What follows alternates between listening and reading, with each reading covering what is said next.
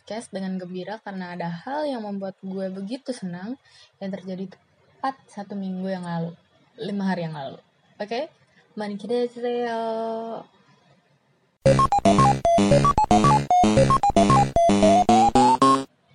Ya, aku kembali lagi ya teman-teman, masih pembahasan kita K-pop karena kemarin uh, kita belum selesai ya bahas uh, semua tentang K-pop itu alias yang eh, pertanyaan-pertanyaan yang udah gue ajukan ke teman-teman Twitter. Insya Allah ini episode terakhir K-pop kita sih ya, tapi ya tergantung nanti kalau tiba-tiba ada yang bisa dibahas lagi mungkin akan gue buka lagi topik tentang K-pop. By the way, uh, tadi gue bilang uh, ada hal yang membuat gue sangat senang lima hari yang lalu, yaitu adalah gue di no gue sampai aduh seneng banget gue kalau ingat itu gue di notice sama Yuki Hyun uh, alias membernya Monster X. Main vocal of Monster X. Jadi uh, semenjak mereka ada activity di Amerika itu nggak tau kenapa mereka jadi sering menpa lagi gitu loh. Menpa tuh mention party. Terus waktu itu mereka tuh menpa nih. Uh, kayak satu-satu gitu mulai dari siapa ya kemarin pertama. Kalau nggak salah Wonho deh. Pokoknya uh, satu-satu terus habis itu Kihyun kan. Kihyun gue ya udah lah gue biasa gue pasti tetap mention gue akan balas-balesin uh, semua tweet mereka gitu. Uh, dengan harapan gue akan dibales gitu tweet gue. Terus uh, gue akhir uh, tweet gue waktu itu adalah uh, oh jadi waktu itu si Kihyun itu ngomong uh, karena ada fans yang nanya kan ini siapa Kihyun bukan gitu kan. Soalnya si Kihyun itu pas nge-tweet dia nggak pakai hashtag. Biasanya soalnya mereka tuh nge-tweet pakai hashtag gitu hashtag nama gitu. Nah si Kihyun itu nggak nggak nge-tweet hashtagnya. Jadi ditanya ini siapa? Kihyun bukan. Terus kata Kihyun iya nih gue. Terus uh, di mata gue jawaban dia tuh kayak cute gitu loh lucu gitulah cara typingnya dia. Terus gue bales lah Kihyun Kyo Kihyun small gitu. Kihyun Kihyun cute gitu kan uh, terus kayak gue baru back gue baru mau refresh Twitter. Terus loh kok si official Monster X ini kayak nge-quote tweet yang sama kayak gue ya? Terus gue bengong dulu. Terus gue lihat dong username-nya. Ya beneran dong username gue. Terus gue kayak bengong. Terus habis itu gue teriak.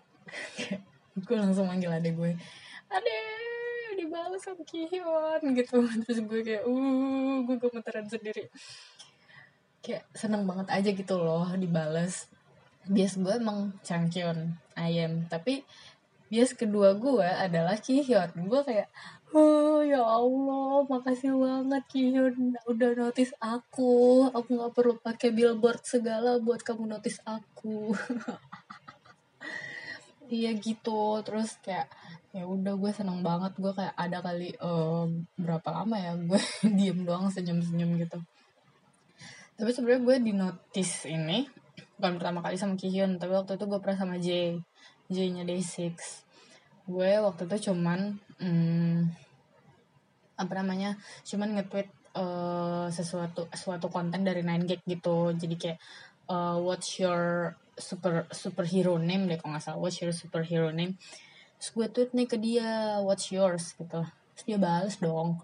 Kan gue pusing banget ya. Kayak waktu itu tuh gue bener-bener lagi suka-sukanya banget sama J gitu.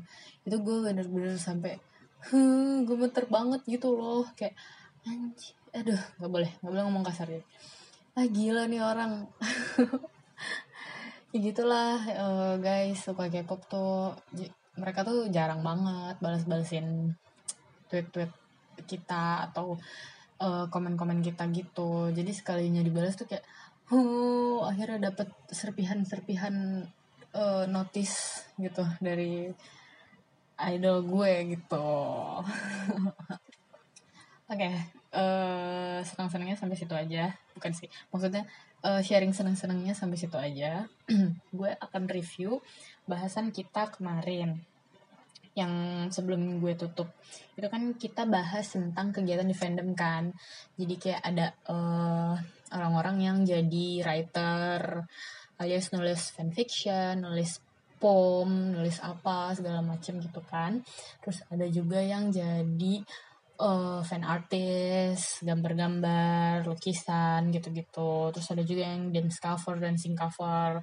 Kayak banyak lah kegiatannya. Terus ada yang bikin merch juga gitu kan yang bisa dijual. Nah, tapi kayak beberapa orang yang bener-bener kekeh banget gak suka Korea mau lo bilangin kayak apa juga dia nggak bakal kayak bulu amat gitu loh pokoknya ya pokoknya lu suka Korea lu nggak uh, kegiatan lu nggak penting gitu loh gitu jadi kayak ya udah uh, percuma gitu loh ngomong sama orang kayak gitu gitu kan. Nah akhirnya gue uh, karena ini adalah masalah yang umum gue tanya juga nih masalah ini masalah yang krusial ini. Gue tanya ke orang-orang uh, ada nggak sih yang pernah misjudge kalian? Kayak ngejudge kalian gitu karena kalian suka K-pop gitu. Terus komentar apa sih yang paling uh, sering diterima uh, ketika orang tahu kalian suka K-pop dan gimana cara kalian jawabnya. Jujur kalau gue pribadi uh, eh, gue nggak terlalu dapat banyak uh, apa ya kayak gue nggak terlalu banyak dijudge gitu sama orang-orang terdekat gue. Teman-teman gue tahu gue suka K-pop gitu. Tapi ya udah mereka yang seperti gue pernah cerita mereka cuma nanya doang lo ngapain sih beli uh, apa kayak album gitu mahal-mahal terus atau lu beli lu ngapain sih beli-beli photocard gitu-gitu? Ya mereka cuma mempertanyakan kayak kenapa lu buang-buang uang buat K-pop? gitu. Terus kalau misalnya dari keluarga gue sebenarnya bokap sama nyokap gue tuh nggak nggak terlalu ini gitu kayak biasa aja. Cuman paling kalau kagetnya tuh kalau misalnya gue mau nonton konser terus mereka tanya e, emang berapa harga tiketnya? Segini. Mereka mahal banget gitu. Kayak gitu gitulah tapi ya udah orang tua gue sih nggak kayak nggak nggak sampai kayak gitu. Tapi biasanya yang agak ngejudge itu sepupu gue. Bukan ngejudge sih tapi kayak aduh Korea lagi Korea lagi. Aduh cowoknya kayak gitu gitu kan. Aduh cowoknya kayak cewek kemayu kemayu yang kayak gitu gitulah uh, komentar komentar umum gitu. Yang sebenarnya nggak nggak seharusnya dilontarkan gitu kan. Karena itu adalah contoh dari toxic masculinity. Kayak cowok kenapa cowok nggak boleh bersih dan terlihat cerah gitu kan? Kayak ya mereka mungkin bahasnya bukan masalah cowok-cowok itu dandan atau gimana sih. Ya itu sebenarnya poin salah satu poinnya. Cuman mungkin beberapa orang-orang yang beropini seperti itu karena mereka lihat uh, cowok-cowok ini pada ngedance atau apa terus misalnya ngomongnya juga kayak uh, lembut gitu-gitu kan. Tapi menurut gue ya itu kayak bukan suatu hal yang perlu dilontarkan lah kayak ya itu tadi gue bilang itu adalah contoh dari toxic masculinity kayak cowok harus uh, garang gitu harus jorok harus harus apa ya ya kayak gitu gitulah padahal ya ya ntar lah gue bahas itu ya. Nah gue akan baca ini beberapa cerita dari teman-teman di twitter seperti biasa ya. Kita mulai dari aduh nggak ada namanya nih tapi username itu Bucon Wangja. Uh, katanya komentar-komentar yang sering dia terima adalah ih kok suka sama cowok kayak gitu? Sama kan kayak gue. Itu emang komentar-komentar apa yang paling umum lah dari orang-orang yang gak suka Korea gitu. Aku tuh biasa bodo amat sih. Cuma bilang ya suka-suka dong. Terus lanjut nonton video lagi. Pernah dikatain freak juga tapi yang ngatain freak tapi yang ngatain freak akhirnya suka K-pop juga. Karma guys. Itulah mengapa lu jangan suka membenci suatu hal terlalu berlebihan karena nanti lu akan ya lu nggak tahu nanti ke depannya gimana ntar lu tiba-tiba suka aja gitu kan. Kayak temennya si Bucon Wangja ini kan. Katanya uh, temennya pas kumpul-kumpul gitu tiba-tiba dia bilang eh gue mau minta maaf dong dulu pas sekolah pernah ngatain love freak gara-gara suka K-pop. Sekarang gue suka suka K-pop huhu maafin ya. Nah tuh ya.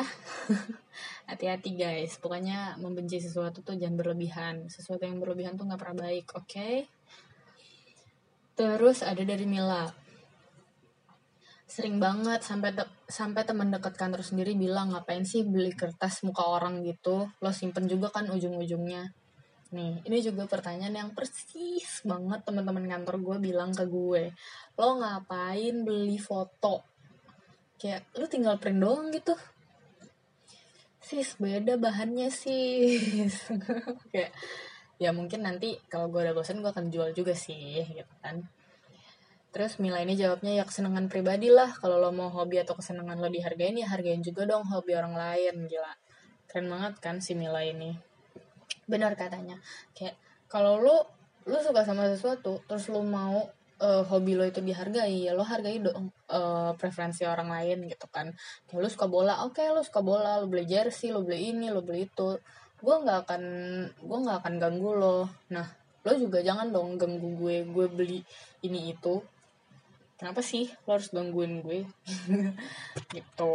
Aduh aduh aduh. Terus ada nih Zar Dulu SMP sampai SMA sih dibilang alay, tapi ya bodo amat. Kalau sekarang lebih pada mempertanyakan gitu, kok keluar uang terus buat K-pop? Udah dewasa masih K-popan dan lain-lain. Wes boh raurus. Nih, sama banget, sama banget. Tapi gue kalau dibilang alay itu gue gak pernah sih. Karena ya teman-teman gue, alhamdulillah gue uh, tumbuh di antara orang-orang yang tidak mulutnya tidak kayak gitu gitu kayak gue nggak pernah dibilang ah alay lu suka K-pop gitu nggak mereka cuman uh, ya gitu ngejudge culture-nya mereka kayak gitu. Yang gue kadang gue suka pengen marah sendiri gitu kalau dengerin tapi gue kayak aduh daripada gue ribut ya udah gue diem aja gitu. Kadang gue malah pergi aja gitu. Udah gue tinggal aja udah kalau mereka lagi kayak gitu. Terus ada lagi nih si Meng. Meng namanya loh. Some of them yes komentar paling banyak sih nyebut mereka plastik. Ini yang paling gue benci. Jujur gue benci banget. But I'm not the kind of person who would like to argue so I let them be. It doesn't affect me in any way either. I still love my K-pop thingy yes. betul. Nih ya guys gue kasih tahu. Lo nyebut-nyebut K-pop plastik uh, nyebut-nyebut orang Korea plastik. Gue kasih tahu nih plastic surgery itu bukan orang Korea doang yang melakukan guys. Tapi orang bule-bule yang lo suka itu ya. Yeah. orang-orang orang-orang di Eropa dan Amerika itu juga melakukan operasi plastik apalagi artis-artisnya. Kayak lo nggak usah sok nggak tau lah gitu kan. Kayak kenapa sih lo harus uh, apa ya istilahnya? Lo harus uh, menjelek-jelekkan orang yang operasi plastik gitu uh, eh, gue tahu emang mungkin di Korea itu kayak operasi plastik tuh kayak udah jadi semacam budaya mereka kayak anak remaja yang baru gede biasanya dikasih kado uh, di, izin buat operasi plastik sama orang tuanya gitu kan. Tapi ya ya udah gitu. Uh, maksud gue kenapa lo harus ngejudge pilihan mereka? Kayak toh apa ya operasi plastik tuh bukan pakai ember atau kantong kresek ya guys. Gue kayak gue paling kesel banget liat komen kayak aduh plastik panas-panasan bentar lagi meleleh deh tuh gitu kayak gitu gitu gue kayak ah oh, where's your brain? gitu kan. Ya capek lah ngomong sama orang-orang yang kayak gitu apalagi yang suka ngata-ngatain plastik itu. Biasanya tuh mau dibilangin kayak apa juga lu nggak bakal nemu jalan keluarnya gitu sama mereka. Jadi ya udah lah biarin aja. Selalu deh lu mau ngomong apa. Lagian gue juga nggak kenal lo ngapain gue berantem sama lo gitu kan. Terus ada Talita. Judge pasti ada tapi beneran udah di, udah di titik di mana ya udah I'm doing this huh? that I love this thing that I love. Gak ada hubungan sama mereka jadi bodo amat. Keren banget kan Lagian udah umur segini kalau mereka yang nggak nerima kita doing what we love, shame on them. Teman-teman aku pun yang beneran dekat udah bener-bener nerima aja sih. Jadi no judgment dari orang-orang terdekat. Betul. Kayak uh, gue atau lo semua yang uh, punya orang terdekat yang anaknya nggak yang orang-orang yang nggak judgmental itu sangat beruntung kayak ya lo bisa melanjutkan hobi lo dengan tentram gitu Terus apa lagi ya? Uh, ada Aran. Alhamdulillah aku dapat teman-teman real life yang gak judge K-pop. mungkin juga karena aku jarang ngomongin K-pop kalau belum tahu orangnya suka apa enggak sih tapi sekarang udah bodo amat karena kalau mereka nggak suka ya nggak usah ngobrol dengan saya benar benar benar kayak ya kalau gini aja deh kalau lo nggak suka K-pop ya udah lo nggak usah bawa-bawa topik K-pop pas ngobrol sama gue. Gue juga nggak akan maksa lo buat ngomongin hal-hal soal Korea gitu kan. Kayak misalnya lo suka nontonin Riverdale uh, gue nggak suka nonton. Jadi gue nggak akan bawa-bawa topik Riverdale sama lo gitu. Itu sebenarnya nggak apple to apple sih tapi ya udahlah. Pokoknya ya istilahnya gitulah. Kayak kalau lo nggak suka sama satu hal tapi teman lo suka ya udah lo nggak usah bawa-bawa dan ajak-ajak dia ngobrol gitu. Nggak nyambung gitu loh. Gitu. Terus ada Gina. Judgment judgment yang sering aku denger itu lebih kenapa sih fans K-pop itu lebay banget sama idolnya? Kayak mereka juga punya idol yang bukan Korean artis tapi nggak selebay dan seloyal fans K-pop. Aku nggak respon sih. Percuma kalau mereka nggak ngerasain sendiri nah yang ini mungkin perlu penjelasan khusus soal uh, berlebihannya. Emang mungkin ada beberapa orang yang berlebihan. Uh, or fans K-pop yang paling berlebihan itu adalah saseng sebutannya. Uh, nama lain uh, kayak bahasa Koreanya bahasa Korea dari stalker.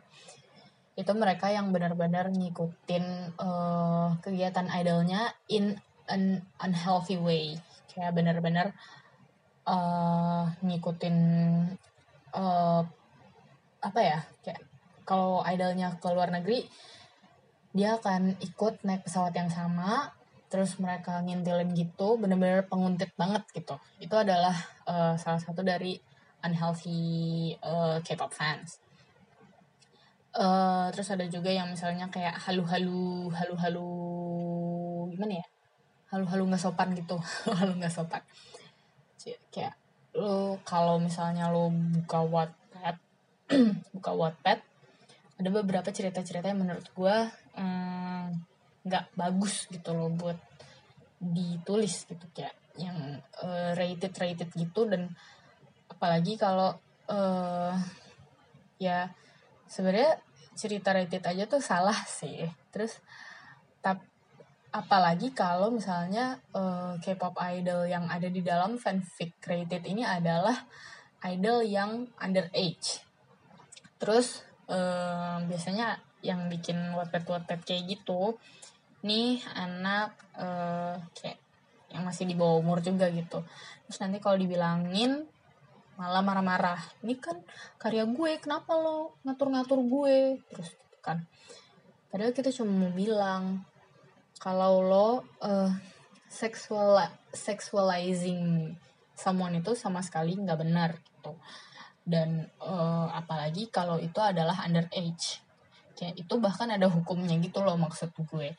Kayak lu mesti tahu basic ini gitu. Tapi beberapa dari penulis-penulis Wattpad itu nggak mau dibilangin biasanya. Dan mereka biasanya punya minions minionsnya sendiri yang kayak kenapa sih emangnya gitu gitu deh pokoknya. Nah itu tuh aneh hal sih juga. Terus apa lagi ya yang lebay-lebay misalnya? Kayak apa ya yang kira-kira dibilang lebay? Nggak tahu sih. Gue nggak tahu sih uh, tingkatan lebih uh, hal yang bisa dibilang lebay sama orang-orang yang gak suka K-pop itu kayak gimana? Apa mungkin orang-orang yang nontonin konser sambil teriak-teriak itu lebay juga gue nggak tahu sih. Tapi ya ya udahlah. Maksud gue lo juga kalau misalnya ketemu artis lo secara dekat pasti teriak dong gitu kan. Kayak ya udahlah nggak usah diurus-urusin amat. Maksud gue kalau misalnya emang lebaynya udah nggak healthy kayak misalnya temen lo jadi saseng atau misalnya apa gitu yang bener-bener nggak sehat banget ya lo tegor gitu. Tapi kalau misalnya emang temen lo cuman seneng-seneng doang kayak nonton konser terus beli album gitu-gitu ya ya udah sih suka-suka dia gitu loh maksud gue gitu aja sih. Itu pendapat gue dari uh, seseorang yang suka K-pop gitu. Harusnya gue undang seseorang yang gak suka tadi gue ngomong apa ya? Pendapat gue dari seseorang yang suka K-pop. Nah harusnya gue undang seseorang yang gak suka K-pop ya biar dia kayak memberikan apa ya memberikan pendapat yang nyata gitu maksudnya lebaynya tuh gimana sih gitu kan Terus ada juga Kak Mita, enggak sih kayaknya cuman yang, oh si Mita suka Korea-Koreaan. Paling pernah komennya yang, ih plastik gay dan semacam dan semacamnya. Aku diamin aja sih, buat apa juga ngelurusin ke orang-orang yang dari awal udah ngeliat negatif aja. Yang penting Koreaan bikin aku seneng. Yes, itu juga sih. Kayak gay, segala macam. Kayak, who are you to tell them that um, to tell them that they they are gay or to determine their sexual orientation gitu kan kayak mentang-mentang mereka apa ya apa ya kayak ngurusin basic hygiene mereka terus lo bisa bilang mereka kayak gay gitu ya, itu malu aja yang kill gitu kan. Kan mulai jahat kan ngomongnya nggak boleh ngomong boleh. Ya pokoknya gitulah ya. Jangan apalagi kalau bawa-bawa sexual orientation. Itu adalah topik sensitif ya guys. Tolong dibiasakan untuk uh, mikir dulu sebelum berucap gitu yep kurang lebih gitu sih uh, judgementnya mayoritasnya ya itu suka kok sama cowok cantik. Emang biasanya tuh yang ditargetkan adalah cowok-cowok ini ya cowok-cowok yang menurut mereka kemayu segala macem gitu.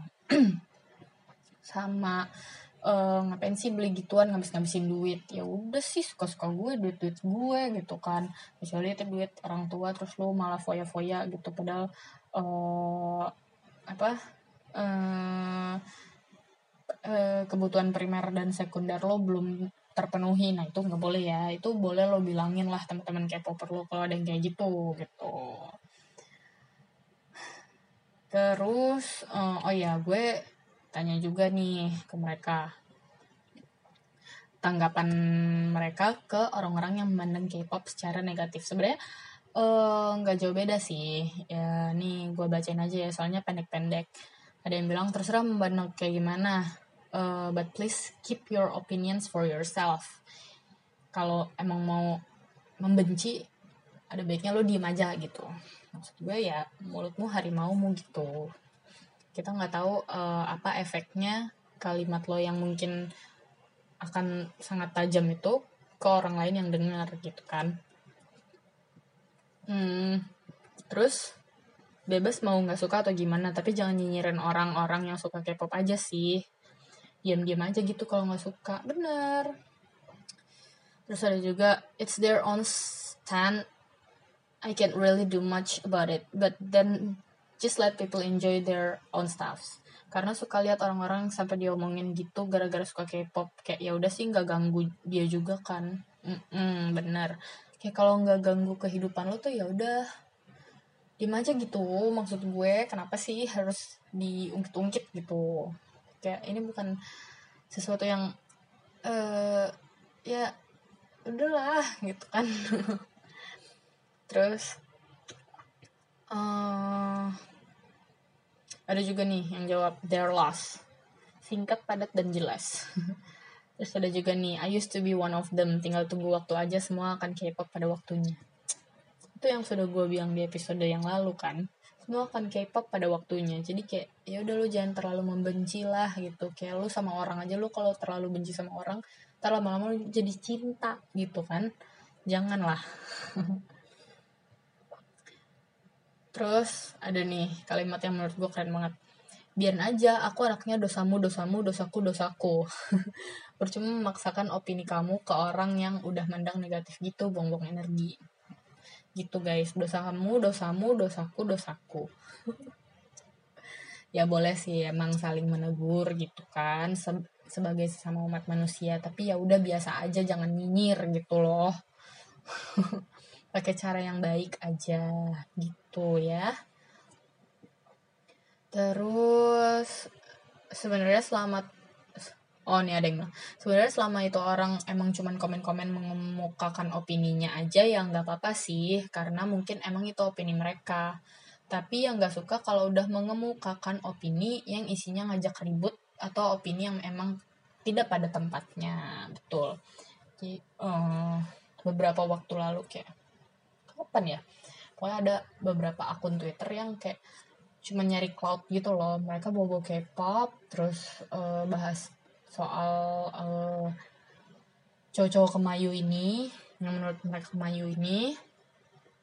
Terus kayak uh, memberikan opini mereka soal cowok harusnya gimana. Terus uh, soal uh, kelakuan para K-popers gitu-gitu. Terus kayak ya lo bebas ngomongin itu gitu. Tapi kayak kalimatnya tolong di uh, apa ya disusun sedemikian rupa lah. Jangan kayak emang lo niatnya ngajak ribut aja gitu maksudnya. Kayak kenapa sih kita nggak bisa berdiskusi dalam damai aja gitu. Oke.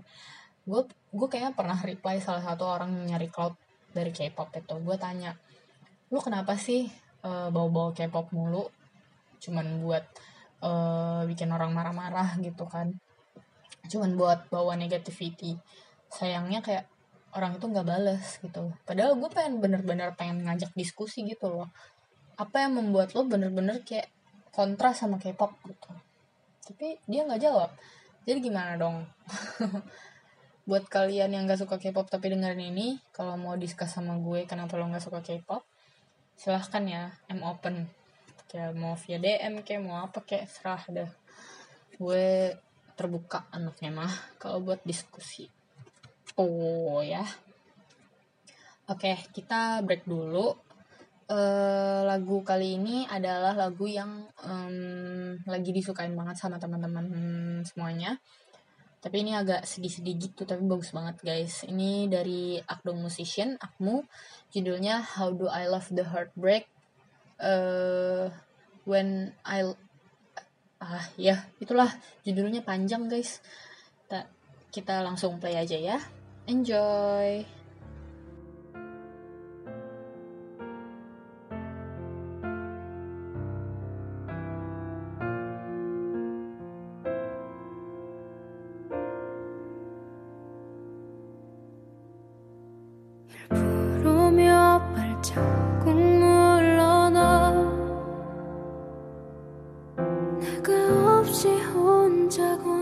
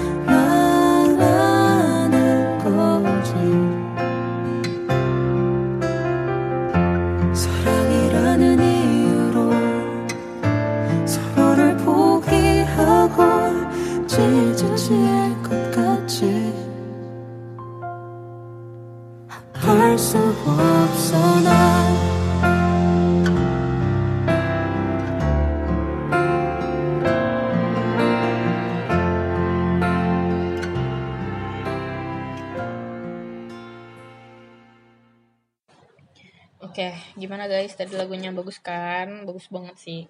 Dan meaningnya juga bagus banget. lagunya Akmu itu emang selalu bagus. Kalian kalau nggak tahu Akmu, silahkan dicari. Gak bakal nyesel lah pokoknya kalau denger lagu Akmu. anyway, gue pengen banget sih ke Korea sebenarnya. Tiba-tiba. Jadi harusnya uh, gue kan udah ngerencanain ke Korea itu udah dari tahun lalu ya sebenarnya terus gue udah rencanain tuh tadinya April tadi gue mau pergi April. Tapi ternyata nggak bisa karena gue ada klien ada kerjaan. Jadi gue nggak bisa pergi kan. Terus uh, mau Juni pas lebaran gak bisa soalnya di sana udah mulai panas. Gue nggak kuat panas kan. Jadi gue nggak mau uh, ke sana pas musim panas. Terus akhirnya gue undur jadi gue undur plannya jadi September. Harusnya tuh tanggal 21 sampai 28 gue bahkan udah bikin itinerary-nya udah bikin uh, perkiraan budgetnya gitu-gitu kan. Uh, tapi nggak jadi. Karena gue uh, gue tuh mau pergi sama nyokap sama adik gue. Tapi nyokap gue masih ragu-ragu gitu mau perginya. Jadi gue bingung juga gue mau beli tiket pesawat apa enggak mau bikin visa apa enggak gitu kan. Terus kayak ya udahlah nanti aja. Lagian juga ternyata tahun ini banyak banget konser yang uh, datang kayak banyak banget fave gue yang datang ke Indo gitu. Masa X lah EXO lah Day6 lah semuanya. Pusing gue tuh pala gue sumpah. Ya udah tahun ini duit gue buat konser tahun depan buat ke Korea langsung gitu btw gue kemarin sempet nanya juga um, ke teman-teman Korea eh ke teman-teman Korea ke teman-teman Twitter uh, sebelum pada suka K-pop uh, ada kepikiran gak sih mau ke Korea? Gitu. Ternyata banyak yang bilang kayak enggak sih nggak pernah kepikiran mau ke Korea gitu. Kayak ya udah biasa aja. Bahkan ada yang bilang even setelah suka K-pop tuh masih belum kepikiran mau ini gitu mau ke Korea um, kebanyakan belum pernah ke Korea sih. Kayak baru segelintir doang yang udah. Maaf ya harus mendekarkan curhatan gue yang gak jadi ke Korea ini. Itu mana pas banget lagi kemarin teman kantor gue ada yang bener-bener ke Korea di tanggal yang sama sama rencana gue tanggal 21 gue kayak oh harusnya gue juga ke Korea gue sedih banget.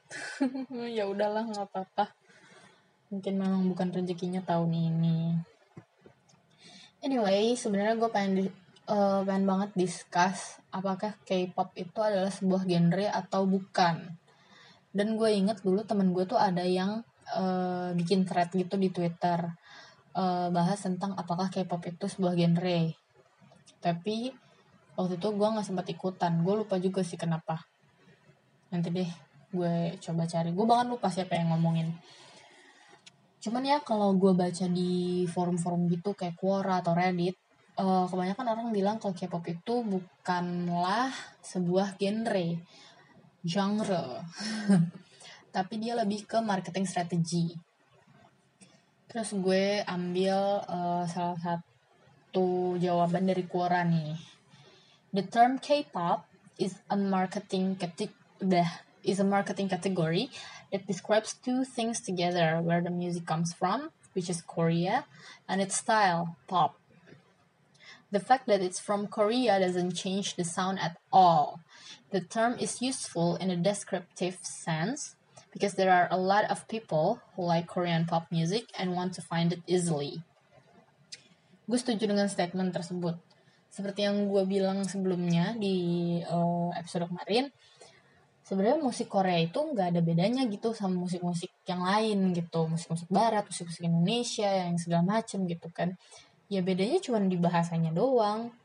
Musik Korea juga punya genre yang banyak gitu. Pop, R&B, hip hop gitu-gitu juga ada gitu maksud gue ballad. Nah, uh, tapi mungkin karena pada awal hitsnya lagu-lagu Korea ini uh, itu lagu-lagu Korea banyak yang uh, bergenre pop, bubblegum pop, electropop, yang kayak gitu-gitu kan. Mungkin mungkin akhirnya dipakailah istilah K-pop buat marketing strateginya. Gitu. Itu menurut pribadi ya. Terus um, masih ngomongin soal persepsi orang tentang K-popper ada beberapa orang di sekitar gue yang gak banyak sih sebenarnya. Yang mikir kalau uh, K-popper itu cuman dengerin lagu Korea doang. Sebenarnya nggak sepenuhnya salah sih karena berdasarkan udah kenapa sih lidah gue tuh suka gitu deh. Karena berdasarkan polling yang gue bikin jadi gue tanya lo masih suka denger lagu selain Korea nggak sih? Bener-bener yang selain lagu yang uh, berbahasa Korea gitu pokoknya Inggris lah Indonesia Prancis sih terserah lo lah bahasa apa gitu. Itu hasil pollingnya 20% orang masih ada yang eh 20% orang itu bilang udah jarang dengerin lagu selain yang berbahasa Korea atau bahkan gak pernah. Udah gak pernah lagi kayak udah berhenti. Gue dengerin kayak Korea Korea doang sekarang gitu. Nah terus gue balikin lagi nih ke genre tadi. Kan lagu Korea tuh sama aja kan kayak lagu-lagu lain. Ada genre-genre pop hip hop R&B ballad gitu-gitu. Nah gue tanya akhirnya kemudian sama teman-teman Twitter gue terus lo selain K-pop atau lagu-lagu dari idol-idol uh, yang ada itu masih denger genre lain gak sih selain uh, K-pop? Kayak K-R&B, K-hip, K-hip hop, K-ballad gitu-gitu. Dan tentu saja 90% jawab iya. Karena ya ya gimana ya? Karena ada orang yang kayak sebenarnya nggak nggak nggak nggak not not really a fan of pop music gitu kan. Kayak gue misalnya, gue suka pop, tapi kuping gue lebih nyaman kalau dengerin R&B gitu.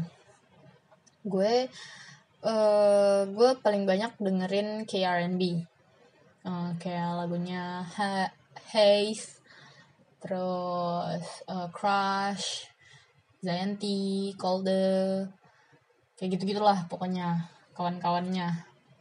Woods alias Chosunyeonnya X1 gue dengerin yang kayak gitu itu biasanya. Itu kalau di Spotify ya itu ada uh, playlist Sexiest K Grooves itu itu adalah playlist yang isinya lagu-lagu yang cocok di kuping gue gitu. Karena gue sebenarnya eh, nggak uh, dulu mungkin waktu SMP gue denger lagu-lagu cadas-cadas gitu. Tapi sekarang tuh gue nggak terlalu bisa denger lagu yang terlalu berisik. Jadi ya udah gue dengernya yang R&B bahkan gue gue suka ballad tapi kalau misalnya apa ya terlalu mendayu-dayu gitu kadang gue nggak terlalu suka. Gue sukanya yang powerful ballad biasanya. Uh, tapi sebenarnya gue tetap sih dengerin yang berisik-berisik. Soalnya salah satu grup favorit gue yakni Monster X itu uh, gen uh, apa ya konsep grupnya itu sebenarnya hip hop. Hip hop group. Uh, jadi banyak lagu mereka yang benar-benar kayak loncat-loncat dan uh, ngerok juga. Ngerok ya genre mereka tuh hip hop rock gitulah pokoknya. Uh, jadi ya banyak lagu mereka yang benar-benar kayak berisik banget gitu. Ya berisik banget lah pokoknya. Ada ada satu lagu judulnya Be Quiet. Judulnya Be Quiet nih guys. Tapi lagunya berisik banget asli tapi gue suka nih lagu yang kayak gitu. Gue kayak uh, gue suka lagu berisik itu kalau dia bassnya bass bass bass bass. Bassnya itu uh, ketara banget gitu. Kayak bum bum bum bum bum gitu loh di telinga gue nah itu tuh gue suka. Nah Queen itu lagu yang seperti eh Queen Be Quiet itu lagu yang seperti itu. Terus X juga. Nah itu tuh gue suka banget lagu itu.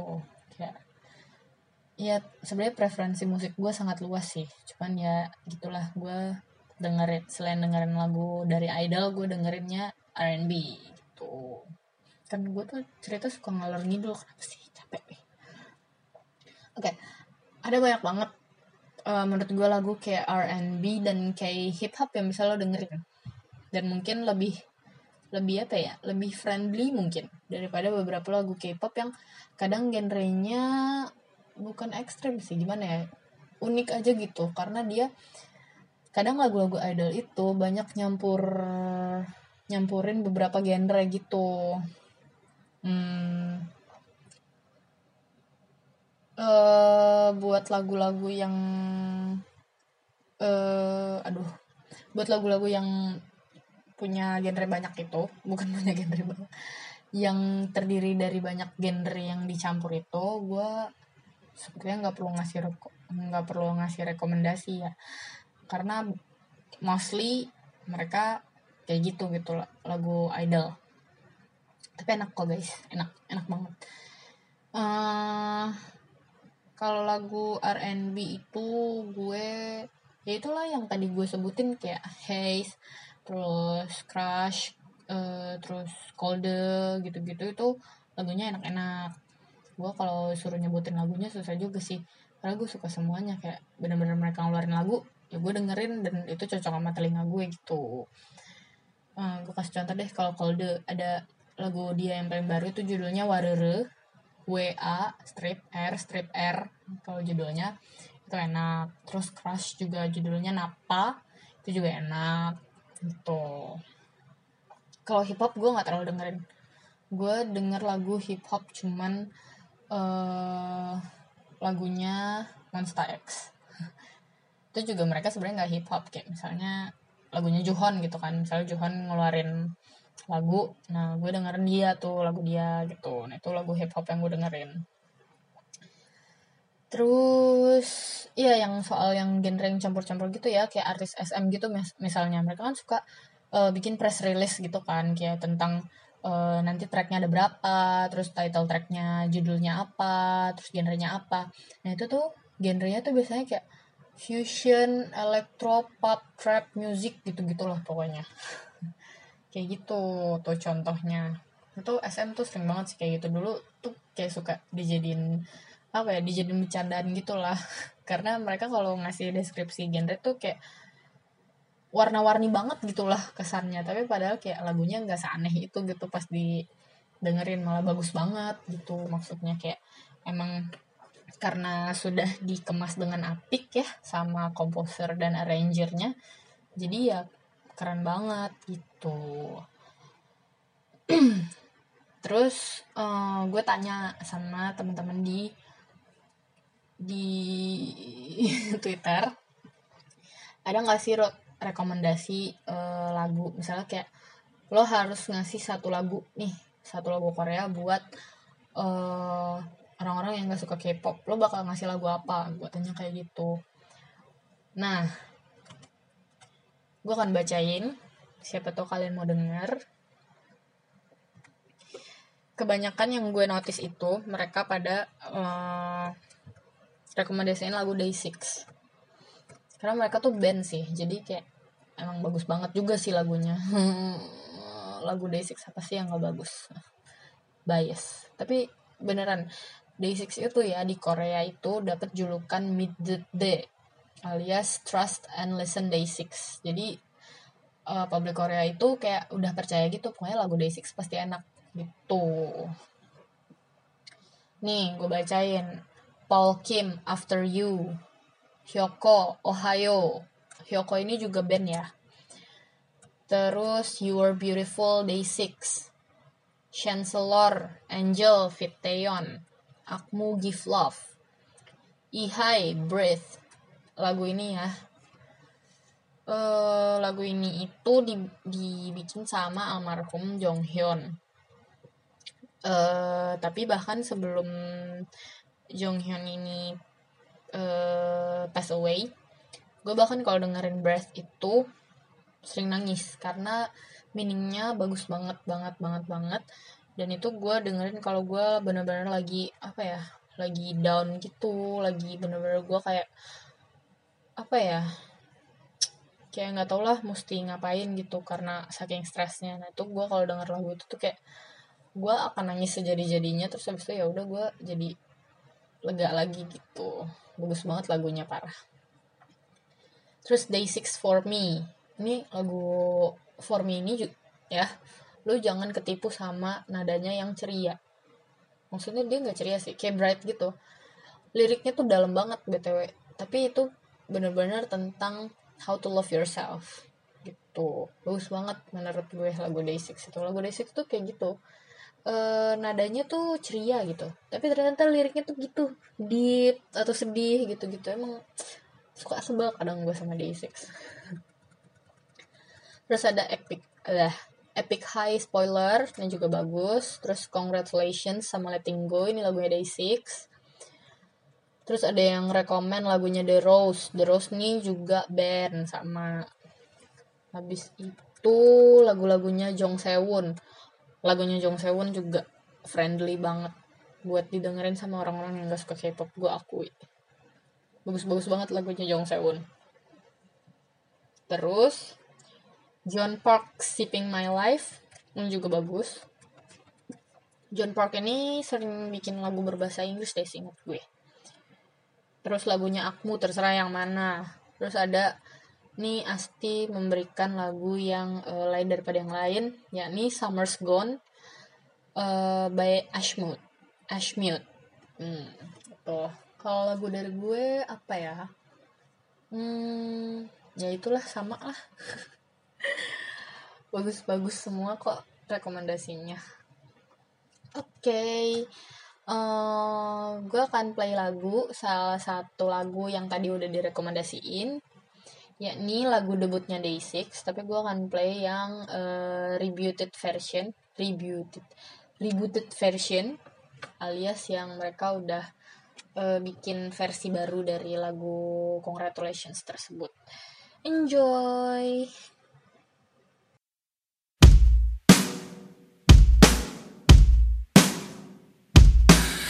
이제는 연락조차 받질 않아 너 대신 들리는 무미 건조한 목소리. 힘든 날들도 있는 건데 잠깐을 못 이겨 또 다른 태안을 찾아가. 시간을 가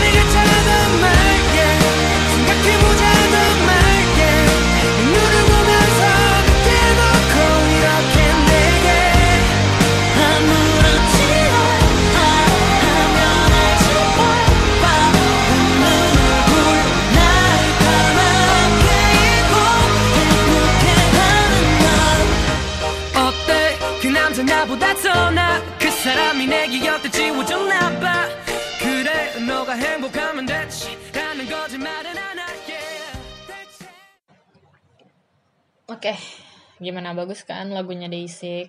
Itu lagu Congratulations itu orang tuh suka banget lah orang-orang di Korea tuh. Congratulations, Letting Go, sama Yeposo, You're Beautiful. Itu trio, trio lagu hitsnya Day6. Oke, okay, ini udah sesi terakhir. Kalau kalian inget kemarin gue menghentikan podcast episode 3 itu pas lagi bahas apa? Ya ini dia, adalah sesi di mana gue akan bahas hal tersebut. Yakni, apa sih yang uh, para K-popper ini dapatkan setelah suka Korea-Koreaan. Gue baca ini ya, gue bacain aja deh. gue lupa minum lagi tadi pas lagi dengerin lagu. Kering benar. Nih ya, uh, dari Talita lebih ke self healing sumpah gue nggak paham sih kalau gue nggak ngefan girl bakal segila dan sestres apa kalau pas ada tekanan. I mean ini balik ke gue sendiri lagi sih. Gue merasa coping mechanism gue kalau stres beneran fan girl ya jadi semangat lah jadi ketawa-tawa lah. Setuju. Gue kalau misalnya gue lagi sibuk banget ya uh, pelarian gue pasti uh, either gue dengerin lagu si K-pop K-pop ini gue denger lagu sih hampir setiap saat. Tapi kayak gue ya itulah misalnya gue lagi stres gue denger lagu Breathe yang tadi. Tuh. Terus uh, atau misalnya gue lihat video-video video-video lucu kayak gitu-gitu. Atau gue nonton variety show kayak gitu-gitu.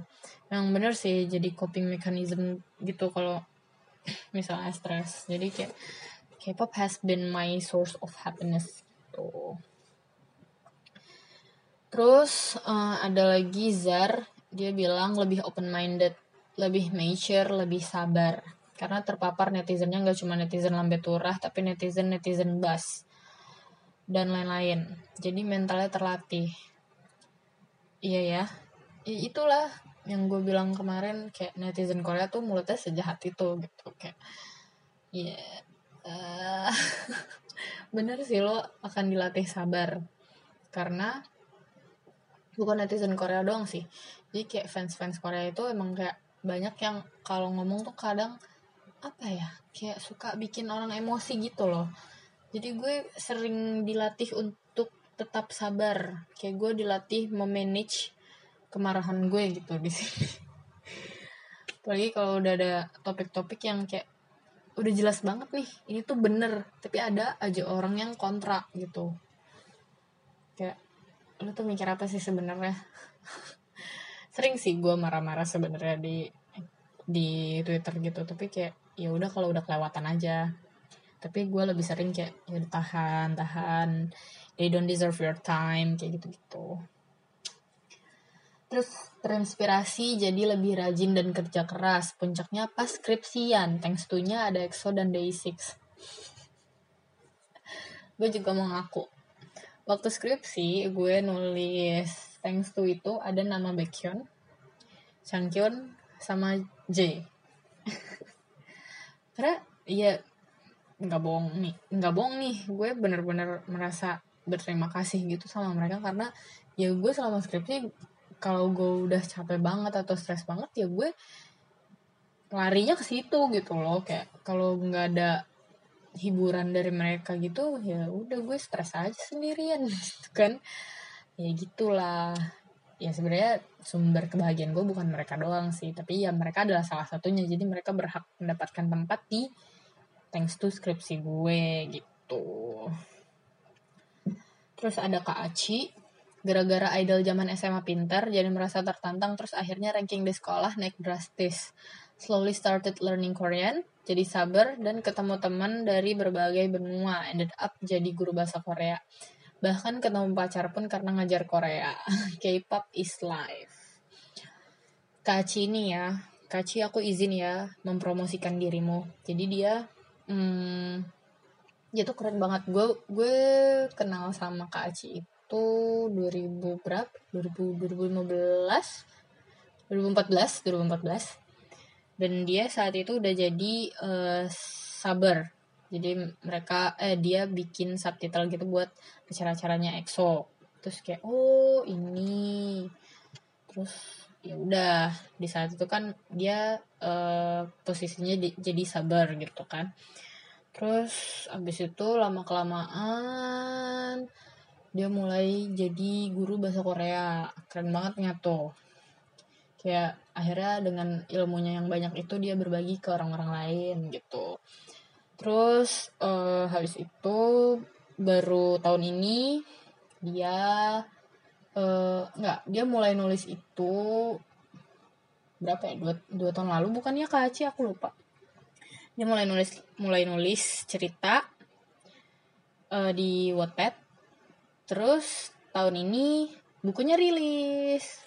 Ini inilah yang gue bilang uh, kayak K-pop itu nggak melulu soal uh, spazing tapi itu juga bisa membuat lo berkembang lebih jauh lagi gitu. Kak Aci adalah contoh nyata contoh konkret dari K-popper yang uh, bisa dijadikan contoh gitu. Dan teman-teman gue yang bikin buku tuh bukan dia doang gitu jadi yang gue bener-bener kayak udah lihat dari awalnya mereka cuma nulis-nulis di platform sosmed sampai akhirnya sekarang udah bikin buku tuh udah berapa orang lah gitu. Bangga banget ya pokoknya. Terus uh, ada juga yang bilang aku aku ngerasa jadi lebih tahu banyak hal gak cuma tentang Koreaan aja tapi karena orang-orang yang aku follow di Twitter juga orang-orang yang berbagai macam. Jadi senang bisa tahu banyak hal dan berbagai pendapat dari macam-macam orang. Setuju. gue uh, kenal banyak banget orang dari berbagai background di uh, eh berkat K-pop ini. Kayak temen gue ada yang ada yang reporter, ada yang uh, desainer, ada yang uh, fotografer, ada yang uh, kerjanya di bidang IT kayak gitulah saking banyaknya gitu kan. Terus gue tuh jadi banyak tahu tentang hal-hal yang gue tadinya nggak tahu gitu. Terus misalnya gue uh, kayak misalnya hal-hal apa ya yang trivial. Teman-teman gue banyak yang suka uh, baca zodiak gitu gue jadi jadi tahu nih gimana sih baca zodiak gimana sih baca birth chart kayak gitu-gitu. Kayak itu tuh hal-hal yang menarik gitu loh. Terus ada juga kayak uh, sharing tentang hobi uh, mempelajari tentang uh, Greek gods gitu-gitu. Kayak gue banyak memperoleh ilmu-ilmu baru gitu gara-gara impress orang lain. Kayak ah kayaknya ini menarik nih buat dipelajarin terus gue belajar terus gue discuss sama mereka kayak gitu gitu enak banget sih punya teman banyak. Kayak dulu tuh gue takut gitulah punya teman dari internet gitu kan apalagi dulu kan kayak suka banyak yang diculik dari Facebook gitu gitu tapi alhamdulillah gue bikin eh gue punya teman hmm, I make friends from Twitter on, on Twitter itu kayak teman-teman gue semuanya baik-baik. Dan backgroundnya kayak ya udah bagus-bagus gitu. Senang banget gue. Terus uh, jadi lebih open minded dan menghargai selera orang lain tuh. Betul betul guys. Open minded kenal dunia yang baru, kenal orang-orang baru. At least masa remaja aku nggak aneh-aneh soalnya kerjanya cuma bucinin opa. Terus ada bad thingsnya juga nih katanya. Impulsif, jadi agak-agak nggak realistis sama pandangan hidup karena udah lama disajiin sama idol-idol yang kebanyakan disembunyikan flaws-nya. Hmm, impulsifnya gue setuju sih. Gue, gue merasa gue bukan pribadi yang impulsif tapi beberapa teman gue ada yang kayak gitu. Ya nggak apa-apa. Selama lo punya teman yang bisa nahan ya nggak apa-apa. Tenang aja. Self control lah intinya ya kalau impulsif itu. Terus yang tidak realistis ya. Enggak sih gue kalau misalnya kayak tipe cowok deh gue kalau misalnya gue bilang tipe gue jadi kayak cangkyun gitu ya enggak juga. Gue kalau misalnya gue suka sama orang ya gue suka aja. Mau mukanya kayak siapa kayak mukanya kayak Ari Untung kayak bodo amat gitu kan. Kok gue harus nyebut Ari Untung ya? Kenapa ya? Gue juga nggak tahu. Uh, ya terserah gitu. Kalau gue emang udah suka sama orang ya kalau mukanya nggak kayak cangkyun tapi gue udah sayang gimana? Sih ya udah gitu kan sama apa ya yang gak yang bikin gue jadi nggak realistis? Nggak ada sih. Apa ya gue anaknya terlalu realistis. Ya ya banyak sih mungkin yang kayak gitu kayak uh, tipe di tipe idealnya jadi harus yang oh mungkin nggak nggak appearance-nya kali ya tapi kayak ya bener sih. Gue pengen punya cowok kayak Changkyun tapi bukan mukanya tapi uh, personality-nya. Nah itu bener. Gitu mungkin yang kayak gitu ya. Terus makanya gue nggak dapet dapet cowok. Pusing deh gue. Terus uh, karena K-pop dapet teman banyak suka nonton drama wawasan lebih banyak. Ini bener nonton drama wawasan lebih banyak. Gue nonton drama itu uh, gue mau suka drama-drama bucin-bucin remaja gitu gue suka. Tapi gue juga suka drama-drama yang bikin gue mikir. Uh, drama yang paling gue suka itu pertama Voice. Voice yang pertama tapi itu itu drama bagus banget gila. Drama terbagus. Karena dia ngeri banget. Terus gue jadi uh, belajar tentang ya gitulah crime gitu-gitu. Terus yang belakangan ini gue tonton yang baru selesai itu Designated Survivor itu tentang politik gitu. Terus sekarang yang gue lagi tonton itu adalah Vagabond itu uh, tentang politik juga tapi banyak actionnya itu gue banyak belajar lah dari drama-drama kayak gitu. Gitu. Terus apalagi ya bisa baca Hangul dan ngerti dikit bahasanya. Benar. Gue pribadi gue suka belajar bahasa. Um, jadi gue suka Korea ini ya tentu gue otomatis belajar bahasanya. Karena kalau gue nggak belajar bahasanya gue akan tersiksa nungguin translation orang gitu kan ya jadi gitulah. Gue gue nggak pernah les. Gue selalu belajar sendiri. Gue beli buku sendiri. Kecuali waktu itu gue di uh, kampus gue belajar sama kayak gue udah cerita dari episode lalu gue belajar sama anak bipa. Benar-benar native orang Korea gitu. Jadi ya lumayan lah. Gue ngerti kok comprehend hmm, my comprehending level ya lumayan lah kalau bahasanya bahasa baru gitu ya gue nggak nggak nggak yang bahasa yang agak sulit gue kadang agak nggak ngerti ini apa ya artinya terus gue cek ke papa gue gitu. Gitu. Terus uh, karena K-pop ini si Riri karena K-pop aku jadi kenalan sama banyak orang baik dan seru-seru termasuk KJI tuh sayang banget sama Riri tuh. Teman-teman gue tuh kayak gini baik-baik gitu terus punya pengalaman baru kayak ngurus event jualan juga macem-macem deh. Bener jualan. Kayak banyak banget kan orang-orang yang kayak buka PO album gitu-gitu. Lo kan kalau buka PO album tuh bukan sekedar lo order terus ya udah lo kirim ke orang kayak jadi distributor. Enggak. Ini lo beli dari luar negeri. Lo harus tahu bea cukainya gimana pajaknya berapa kayak gitu gitu kan tuh gue sampai sekarang belum belum pernah berani buka PO satu gue nggak tahu mau naruh albumnya di mana. Dua gue takut banget berurusan sama bea cukai. Gitu. Terus apalagi ya? Good thingnya pastinya jadi rajin nabung. Wih rajin nabung loh. Bener sih. Karena lo banyak yang diinginkan jadi lo akan rajin nabung gitu kan. Terus apalagi ya ini ada yang jawab self healing juga. Terus Gina bilang banyak belajar hidup dari artis K-pop ini karena mereka nggak nyerah buat uh, ngejar mimpi mereka dan itu adalah motivasi dia dari SMA kelas 3 benar. Gue juga banyak belajar dari uh, personality personality mereka dari cara mereka ngajar mimpinya dari cerita mereka kayak gitu-gitu. Jadi kayak ya hidup mereka tuh nggak semena-mena enteng gitu loh. Kayak ya semuanya harus di ini harus di harus ada prosesnya lah gitu semuanya kayak lu mau hidup enak ya lu nggak bisa petetang petenteng doang gitu di rumah kan. Kecuali lu buk apa uh, punya jasa gandain duit gitu kan terus uh, bad thingsnya kadang suka asik sendiri iya yeah.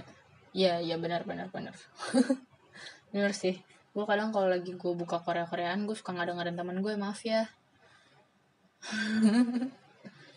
Terus oh ini ada lagi nih. Nisa. Sebenarnya positifnya sama aja ya. Gue bacain negatifnya aja jadi lebih konsumtif. I feel like everything will be the last time jadi harus dikejar banget. Jadi merasa badan capek, uang habis. Jadi begini kalau terlalu berdedikasi. Bener. Apalagi di tahun 2019 ini seperti yang udah gue bilang artis K-pop banyak banget yang ke Korea eh ah, artis K-pop banyak banget yang ke Indonesia jadi gitulah apalagi kalau lo yang datang ke Indonesia tuh yang lo suka semua ya udahlah pusing lah gitu kan uh, terus thinking that it will be the last time itu adalah trigger yang pertama bener. Gue ngejar bela-belain beli tiket EXO yang paling mahal. Itu gara-gara gue mikir mereka nggak akan konser lagi tahun depan sampai semuanya balik dari wajib militer. Jadi gue kayak udah gue beli aja lah. Bagian mereka juga nggak akan konser lagi sampai balik kuamil gitu kan. Itu terus apa lagi ya. Sama sih semuanya. Oh ini ada. Jadi lebih menghargai jalannya suatu proses dan belajar buat gak gampang nyerah di tengah proses. Tuh kayak gitu guys. Kalian coba deh nonton hmm, survival show. Kayak misalnya Produce 101, No Mercy, terus apa lagi ya?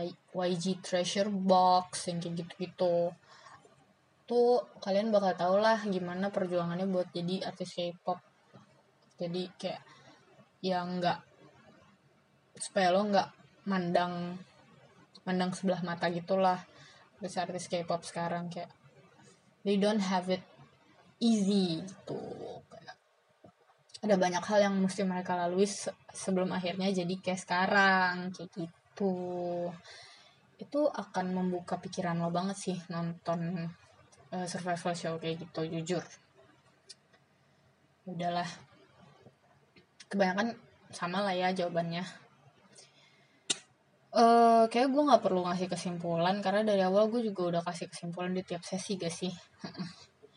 Jadi pokoknya intinya let's respect each other's preferences. Nggak mulu soal preferensi musik tapi juga preferensi lainnya kayak semua orang punya sumber kebahagiaannya masing-masing gitu loh. Don't judge anyone's hobby gitu.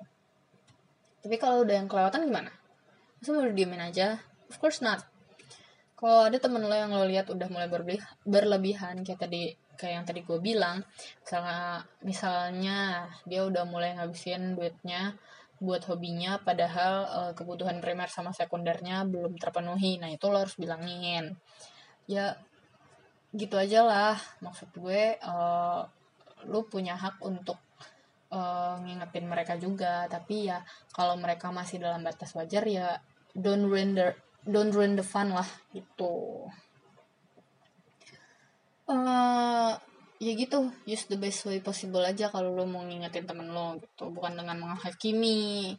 Karena beberapa orang itu kalau malah di kayak dinyinyirin atau di di omongin yang jelek-jelek tuh malah malah jadi apa ya jadi fuel gitu loh jadi terbakar gitu buat uh, melakukan apa yang lo larang gitu. Ya gitu aja lah ya. Untuk sesi K-pop kita next episode gue belum tahu sih mau nentuin uh, ngomongin apa. Nanti ya udah lihat nanti aja ya. Uh, oke okay, see you in the next podcast. Bye bye thank you for listening. Mwah.